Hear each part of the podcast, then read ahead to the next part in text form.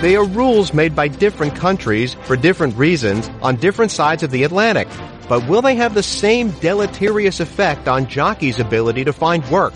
Plus, remember the son of the great Zen Zenyatta, Cosmic One, and the immense promise he had with those bloodlines? Well, he still has that promise, but in a different line of work. We'll have all that and more on this edition of In the Gate. They're in the gates. They're about to move in. They roll sack. As they move to the top of the stretch. It's a finish.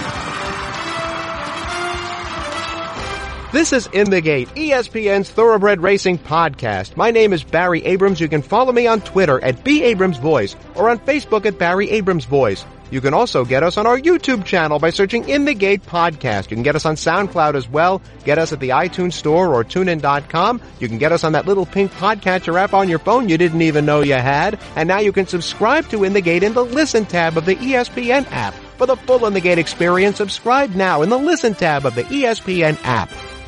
About a year ago, we talked with a high-level British racing official about the potential ramifications to horse racing of the UK's withdrawal from the European Union, a process colloquially known as Brexit. Understandably, the official at that time was not really sure, but it appears now that at least one Brexit-related issue involves a shrinking supply of riders. Champion trainer John Gosden said in the Sunday Telegraph recently that a supply of what he called fine-boned, wiry, and athletic British riders were moving on, meaning they were getting too big to meet the weight requirements for riders. The article stated that it's believed that the average height of a British person has risen 7% in the last century. British trainers have had to rely on Italians like Frankie Dettori and Spaniards in growing numbers as a result. That got us to thinking. The supply of riders in the United States comes largely from Latin American countries. With the federal government taking a hard line on immigration enforcement, is the U.S. in the same boat for a different reason as the UK? To help us sort this question out, we have two people with us whose ears are very much to the ground when it comes to race riders. We're joined by George McGrath, the Chief Executive of the National Association of Stable Staff, the British trade union which includes work riders. And we welcome to In the Gate Mindy Coleman, attorney for the Jockeys Guild here in the United States. Thank you so much for being with us. Let's start with Mr. McGrath. You were cited by the Daily Telegraph as having said that the situation with the availability of riders is, quote, the worst I've ever known it. What do you mean by that? We cannot recruit from outside of the EU and haven't been able to do so since 2011 you've got a limited resource to start with, in so much as the people you need to work in racing in the UK will have to enjoy a profession which involves working outdoors in all sorts of weather. It has to be for somebody who enjoys working, obviously, with horses. And into the bargain, you've got a weight restriction. So you don't really want people that are much above 10 stone. Now, sorry if I'm using old change and you guys are probably going to tell me what 10 stone is in, in kilos. Um, I don't have that figure right at the top of my head, but it's lighter than most people. Now, Miss Coleman, you know, I had the idea to do this discussion because it seems that things are also a little tentative about riders coming here to race in the U.S. as it is in the U.K. So can you explain how jockeys from other countries are allowed into the U.S. to ride? Uh, yes, they're allowed, but they have to go. There's there's three types of visas or three possibilities when they come in. There can be, for example, foreign riders that are coming over to ride just a particular race, meaning you know the the top jockeys in the world, the Frankie Dettori, the you know Kristen, Kurt, um, they come in, Kieren Fallon, the jocks that are coming to ride. Ryan Moore to come in to ride a particular race, whether it's for Breeders' Cup races, the Kentucky Derby, they are granted one particular type of allowance to come under under an act. The others are for jockeys that are professional, internationally recognized athletes that are coming for an extended period to further their careers. That meaning they're wishing to either stay for a particular meet, and when I say meet, that that's referring to a particular set of dates at a, a particular racetrack. For example, the summer meet at Saratoga or the summer meet in Del Mar. The other, the third is when they're coming to stay and have the intent of staying, and they'll apply for the intent to stay under a, either either a P1 visa or an O1A visa. As George was just explaining, we have some of those similar issues. A lot of the concerns we have even an, a greater weight restriction. Uh, as he was saying, 10 stone is, is about 140 pounds in the U.S. Here in the United in the United States, our weight restrictions are anywhere from 110 to 128 pounds normally. So, so that's the first issue. Again, is a weight restriction. The other is the capabilities, the talents. We don't have as many schools or training, you know, as there used to be. And quite frankly, part of that is, is the work ethic. As he was just saying, the time and the amount of hours that are put in to be either a jockey or an exercise rider, it's a lifestyle. It's it's not just a career. Unlike other professional sports in, in the United States and, and other countries, we don't have a short seasons. Racing is going on every day in the United States. The only day we don't have racing is Christmas Day. And when you're riding at a racetrack, they may have two, four, even six days a week racing. But those jockeys and those exercise riders, they also have to work in the mornings. So there's really not a there's not days off, and and so again that that has to do with a lifestyle and and dedication, and quite frankly, people just aren't willing to do that at this point. So we do have the issues of, of finding people here in the United States that meet all that criteria we do have a lot of foreign riders. With that being said, we're having more and more issues of riders being able to obtain the visas that are necessary. They're saying that these riders are, for example, if a jockey has just ridden in Panama, which is, is kind of a starting point for a lot of jockeys, uh, they, they have a, a very famous school, the Laffit Pincay Jockey Training Academy, which is in Panama City. There's many jockeys have come out of that school. We don't have those similar schools here in the United States. And but they they go to their training or there's a school in, you know, various countries. They go through the training and then when they try to come to the United States, they say it's not internationally recognized per se. Mr. McGrath, I'll get to you in one moment here, but I want to add one more to Miss Coleman because as you know, each state here in the U.S. has different rules for workers from other countries. In Arizona, the workers have to provide documentation that they're here legally with work authorization. Next door in California, though, you just need identification and fingerprints to get a license. The employer is responsible for making sure of the legality of their workers. So how has that state by state issue, which you don't really get in the UK, affected riders coming here? Well, and that's an interesting question. So we go down even farther too. Each state has its own racing commission. We don't have one national governing body. So those racing commissions also vary on what's required as far as the licensing or the eligibility for licensing.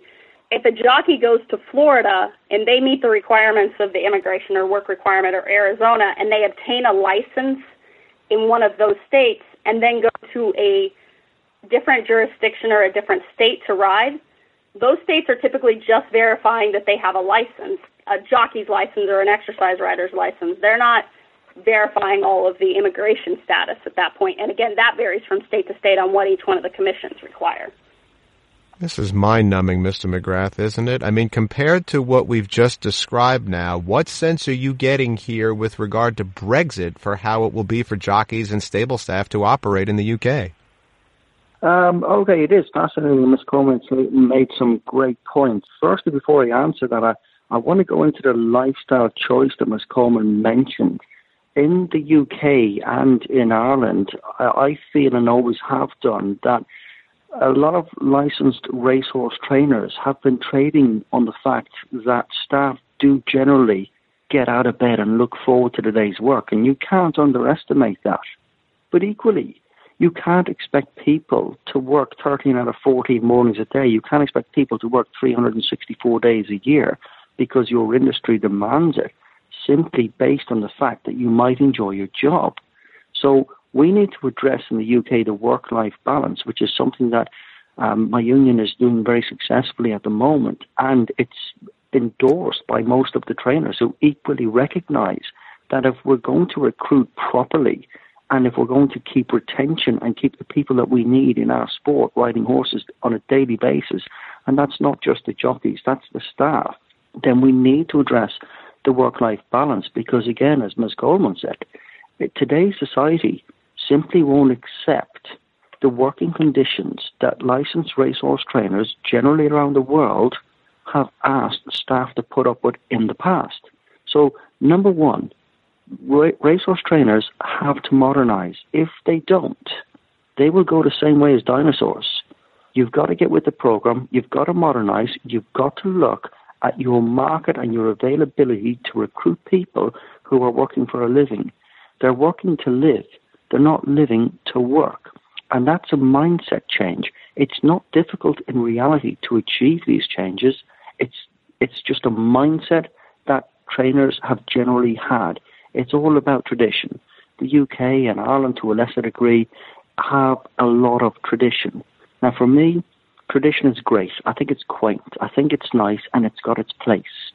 But history is what tells you how to go forward and where to stop making mistakes in the past if you apply them to what you would do in the future. So I think if you are a traditionalist, then you should watch television in black and white because that's what you you want you want to keep your life the way it was 60 years ago, but you like your broadband, you like your internet, you like your car with your automatic trip switch and your six forward speeds. You can't have it both ways, and that's a lesson that I'm trying to get across to the racehorse trainers of the UK. In terms of how do we address the difficulties we have, well, weight's always going to be an issue because people are generally healthier now and quite often eat a lot of the wrong foods. And teenagers growing up, you know what? If you're even five foot six, which is not very big, and you're healthy, you're probably going to be above 140 pounds. And in the US, you need 110 to 125. So that's going to be a real difficulty. In the UK and in Europe, what the racing authorities have actually done is they've moved the weights up by just a couple of pounds or kilos in your case. And that's something that racing authorities are going to have to do. And the breeders of racehorses are also looking at this and understanding that your pool of people who are going to weigh 110 to 140 pounds are simply diminishing.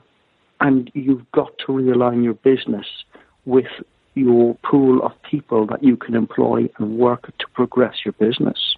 Well, is your comment a foreshadowing of how austere you envision the Brexit rules getting for riders and other stable staff? I would say yes to that. I wrote a column in my newsletter, and basically the headline said Brexit is wonderful in theory and disastrous in reality, and that is what we have at the moment.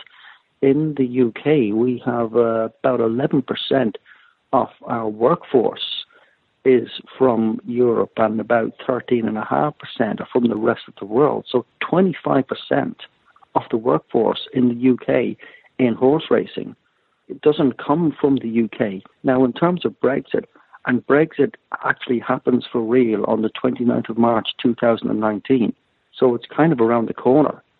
We still don't know what it looks like.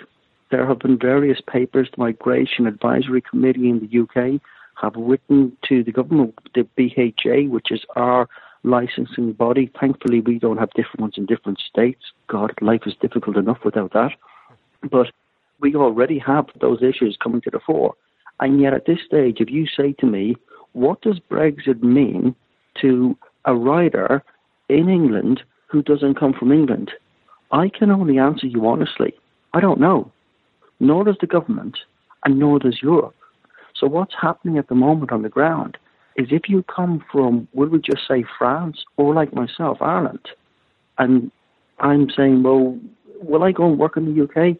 If I'm currently in France or in Ireland, I'm probably thinking no, because I'm not sure my future is going to be there. We still don't know if we're going to have to license staff who don't come from the UK differently, if we're going to have to process them in some way. There is nothing whatsoever at this stage to say that there is a process in place whereby if you are a foreign national in the UK, this is what you do, this is the form you fill out, it will be submitted, and you will be okay. That doesn't exist at the moment. Brexit does. and it's the 29th of March 2019. And there was similar unknown here in the United States last summer, and to an extent still to this day. Ms. Coleman, is the racing community past that initial fear that immigration and customs enforcement officials might stage unannounced raids at tracks, apprehend and deport workers? Uh, yes and no. I don't think it, it wasn't the fear that we had initially was not uh, it hasn't been egregious or there hasn't been as much, but they are still continuing to happen. And then, which there was there was a raid this summer uh, where they came in and took a bunch of the backside employees, which left several trainers and work. And then we've also had situations where now we have trainers who don't have the personnel and staff to assist them with the number of horses that they have, and they're trying to figure out how to make sure that you know everything that is handled on the backsides in the morning is being done. With the jockeys, which again is what I particularly or, or generally deal with, is the jockeys aspect. We've been seeing an increase in denials of jockeys because of the interpretation of the the visas that they're applying for and what's deemed to be international recognition. I had a situation where a jockey had been here for several years and was a journeyman jockey, one of the top journeyman jockeys in the particular area that he rode. However, where he rode was not one of the top four racing states in the country, so there was an argument that he is not internationally recognized. And they actually denied his visa, even though he had been here for and been competing in the U.S. for, uh, I believe, eight years at that point. I just wanted to pick up on that because we're talking about staff, but I wonder quite interestingly, certainly from my perspective, we are now with Brexit facing equally the same problem with the actual horses themselves. In the UK, we have about 6,000 horses that travel to Europe. So they will be taking part in, will we say, the Prix de l'Arc in France. They'll be taking part in the Prix which is in Czechoslovakia They'll be taking part in Ireland. We have a very international racing scene based in the UK, and equally, horses from Ireland, most noticeably Aidan O'Brien, will come to the UK. Now, once Brexit kicks in, this is again not guaranteed. We currently have a tripartite agreement between England, Ireland, and France, which allows our horses to move and our staff with them freely with minimal checks so horses, like people, have a passport. But once Brexit kicks in, that is not guaranteed. So the BHA has been working furiously on this, trying to get an agreement. But my fear, and that of racing, is that this could possibly be caught up and used as a bargaining chip in the bigger aspect of Brexit. So not only do we have a problem with the people, we've got a problem with the horses too. And I would like to follow up on one other point that Mr. McGrath was saying. So with ours, is it's the concerns that we're having an issue here is the people that are reviewing the visas don't have a full understanding of horse racing, whereas you know Ireland, France, England, it seems that people in general have a better understanding of how the sport works and and how it's done. Here, we're having situations where they're denying because they don't understand, for example, that apprentice jockeys are competing at the exact same level as professional jockeys. And they are assuming that amateur jockey or excuse me an apprentice jockey means you're at an amateur level of sport as opposed to a professionally recognized. Not understanding that a, a amateur or an apprentice jockey is coming to pr- compete at the exact same level as the Hall of Fame jockeys that are riding in the Kentucky Derby Mike Smith, Johnny Velazquez, yeah. Javier Castellano. It may be a jockey's first year as an apprentice, but he's competing against those individuals. So um, that's one of the other things is, is there's a it continues or it seems to continue that we're having to further and further explain our sport in general to understand so that they have a better understanding of why these jockeys are coming or the riders are coming as professional athletes. That's one of the greater challenges too is, is there's not a full understanding of our sport in general or understanding that these riders are not able to determine and provide a schedule of events. Whereas, so if you're coming to play in any other professional sport, there's typically already a schedule of events listed out, and you know that you're going to be competing, you know, in what particular event. Where in racing, you know, entries are anywhere from 72 out, you know, they're three to four days in advance, the entries, and you be maybe named on a horse. There's many factors that are determining in whether or not a particular jockey is named on that horse. So we're not able to provide that information, and that seems to be causing additional issues as well. I could certainly see why that would cause a lot of confusion and a lot of difficulty and frustration among trainers who have to tell owners who is riding their horse. It's quite interesting because what I can see very clearly now is the difference in the US and in England uh, and Europe is that where the bigger problem in the US is about licensed jockeys, be they apprentice jockeys or which is jockeys learning the trade or professional jockeys, whereas in the UK we equally have the same problem with the jockeys who may find it more difficult to move from England to ride in will we just again assume it's Ireland and France, although it will be the rest of Europe as well. But our problem is exasperated by the fact that, at least in the US, you can transport the horse from, will we say, the state of Florida to the state of New York if that's what's happening.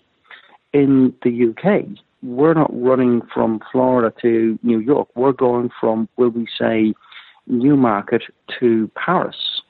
Now, suddenly, not only do you have a problem with the jockey booking, you haven't got any staff to bring the horse to Paris because right. we've got Brexit and there's no agreement in place.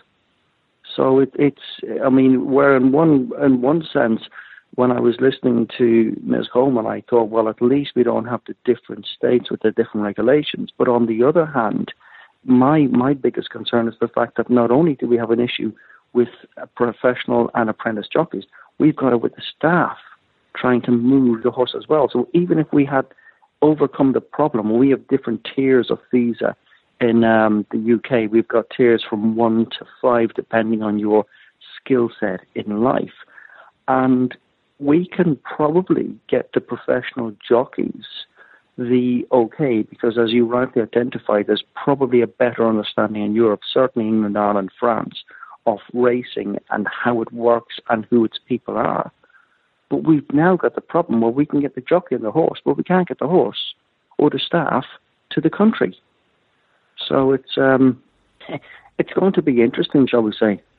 It's such a broad topic, and there's so many varying factors of what, how they're trying to go about getting these visas and this, these applications approved for the individuals that are trying to come to the United States. The other big factor that we're having right now is, of course, well, why do you need to have a foreign individual? Why can't somebody here in the United States comp- compete at that level or perform these jobs? Not understanding, again, our industry and our sport of, of how what it takes even to be an assistant, even to a trainer, even to be a groomer, an exercise rider, even to be a jockey. There's so many skills and factors that are necessary in order to be able to fulfill those duties and those obligations. Well, as you can see, I when would you agree say with everything you've summed up. Sorry, Mindy. I would agree with everything you've summed up there. I think that's uh, that's perfect. And the the irony and the frustration that I should imagine you feel, and certainly that I feel, is that we aren't trying to pull a fast run on the government. Actually, our respective industries contribute an enormous amount of income to the government they give people enormous amount of pleasure, and it's all a win-win situation. But we seem to be caught up in diplomacy, negotiations, and paperwork and bureaucracy. When actually, if they just left our industries to their own devices, we do nobody any harm. We contribute hugely to the economy, the local economy, and the national economy. And all this has been jeopardized by a lack of understanding and some sort of Im- sort of impression that we're we're trying to do something underhand, and nothing could be further from the truth. So it's very frustrating trying to get your message across to individuals who don't know our sport and somehow look upon us as though we're doing something wrong, illegal, dodgy, or must be stopped, when nothing could be further from the truth. I agree, absolutely.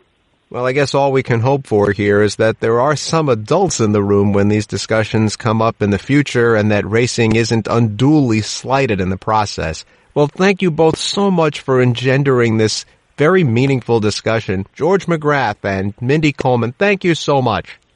Barry, Thank thanks you. very much for having me. for having us on. I appreciate it. We're going to take a short break here on In the Gate, but when we come back, you remember the son of Zenyatta, Cosmic One, and all the promise he had? Well, he still has that promise, but for a slightly different reason. We'll explain right after the break.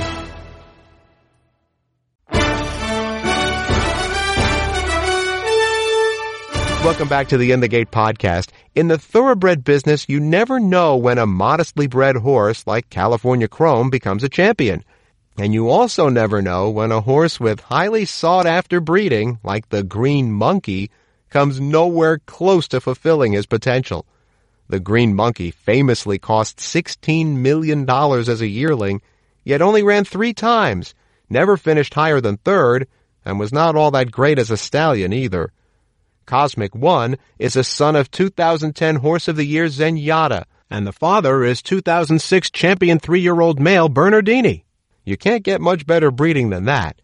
When Cos followed his mother's footsteps into the barn of trainer John Shirreffs in 2014 as a two-year-old, it seemed that the sky was the limit.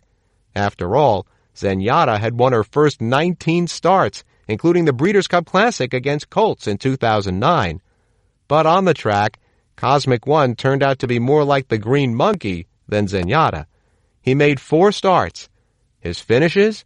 Sixth, seventh, fourth, and eighth.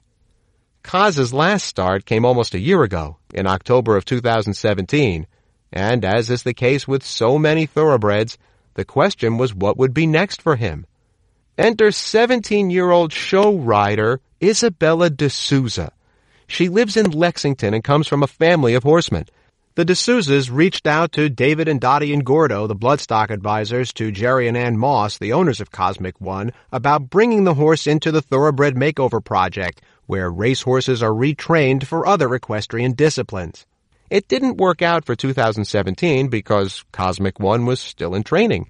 But when Isabella inquired again late last year, the timing was right. This year's Thoroughbred Makeover competition will take place from October 4th to October 7th at the Kentucky Horse Park in Lexington, and we are pleased to be joined by rider Isabella de Sousa here on In the Gate. Tell us about how your family came to own Cosmic One. Well, my dad's up in the thoroughbred industry, Sergio de Sousa. He manages and is a partner at a Hidden Brook Farm out in Paris, Kentucky. So he goes to the sales and, you know, he sees a lot of these track trainers and he was the one who actually made the connection and he talked to John Shirreffs about the horse and I don't know, he he was just talking to the horse or talking to um John Shirreffs and was asking like, you know, if they'd ever um retire him and he, he he we asked him actually a year ago for the 2017 retired racehorse pro, retired racehorse project Thoroughbred Makeover if they were interested in retiring him and they weren't quite ready to retire him so they kind of they I think they um talked to him about it this year and my dad got a got a deal with them to train the horse in the makeover. Now, it's one thing to develop horsemanship from your parents, both of whom work in the horse world, but how did you learn to retrain racing thoroughbreds for other disciplines, which is a very specific type of thing? You know, I, I've kind of ridden everything and anything my whole life.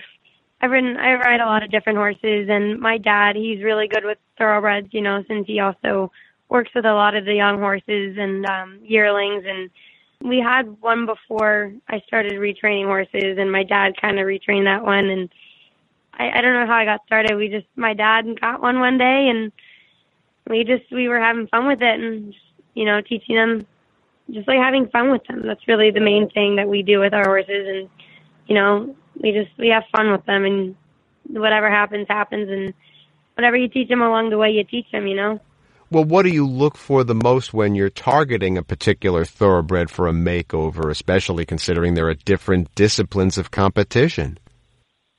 We look a lot at their pedigree. You know, a lot of the, the pedigree can kind of tell you if they're going to be a hotter horse, if they're going to be a calmer horse. You know, Bernardinis, those horses tend to be really, really calm and really great minded horses. And we look at the conformation of the horse. You know, if they have an uphill build, they'll typically jump better. And we look at how they, how each part of their body fits. You know, if it's if it's a pretty picture, if they have a nice back, if they have a nice neck.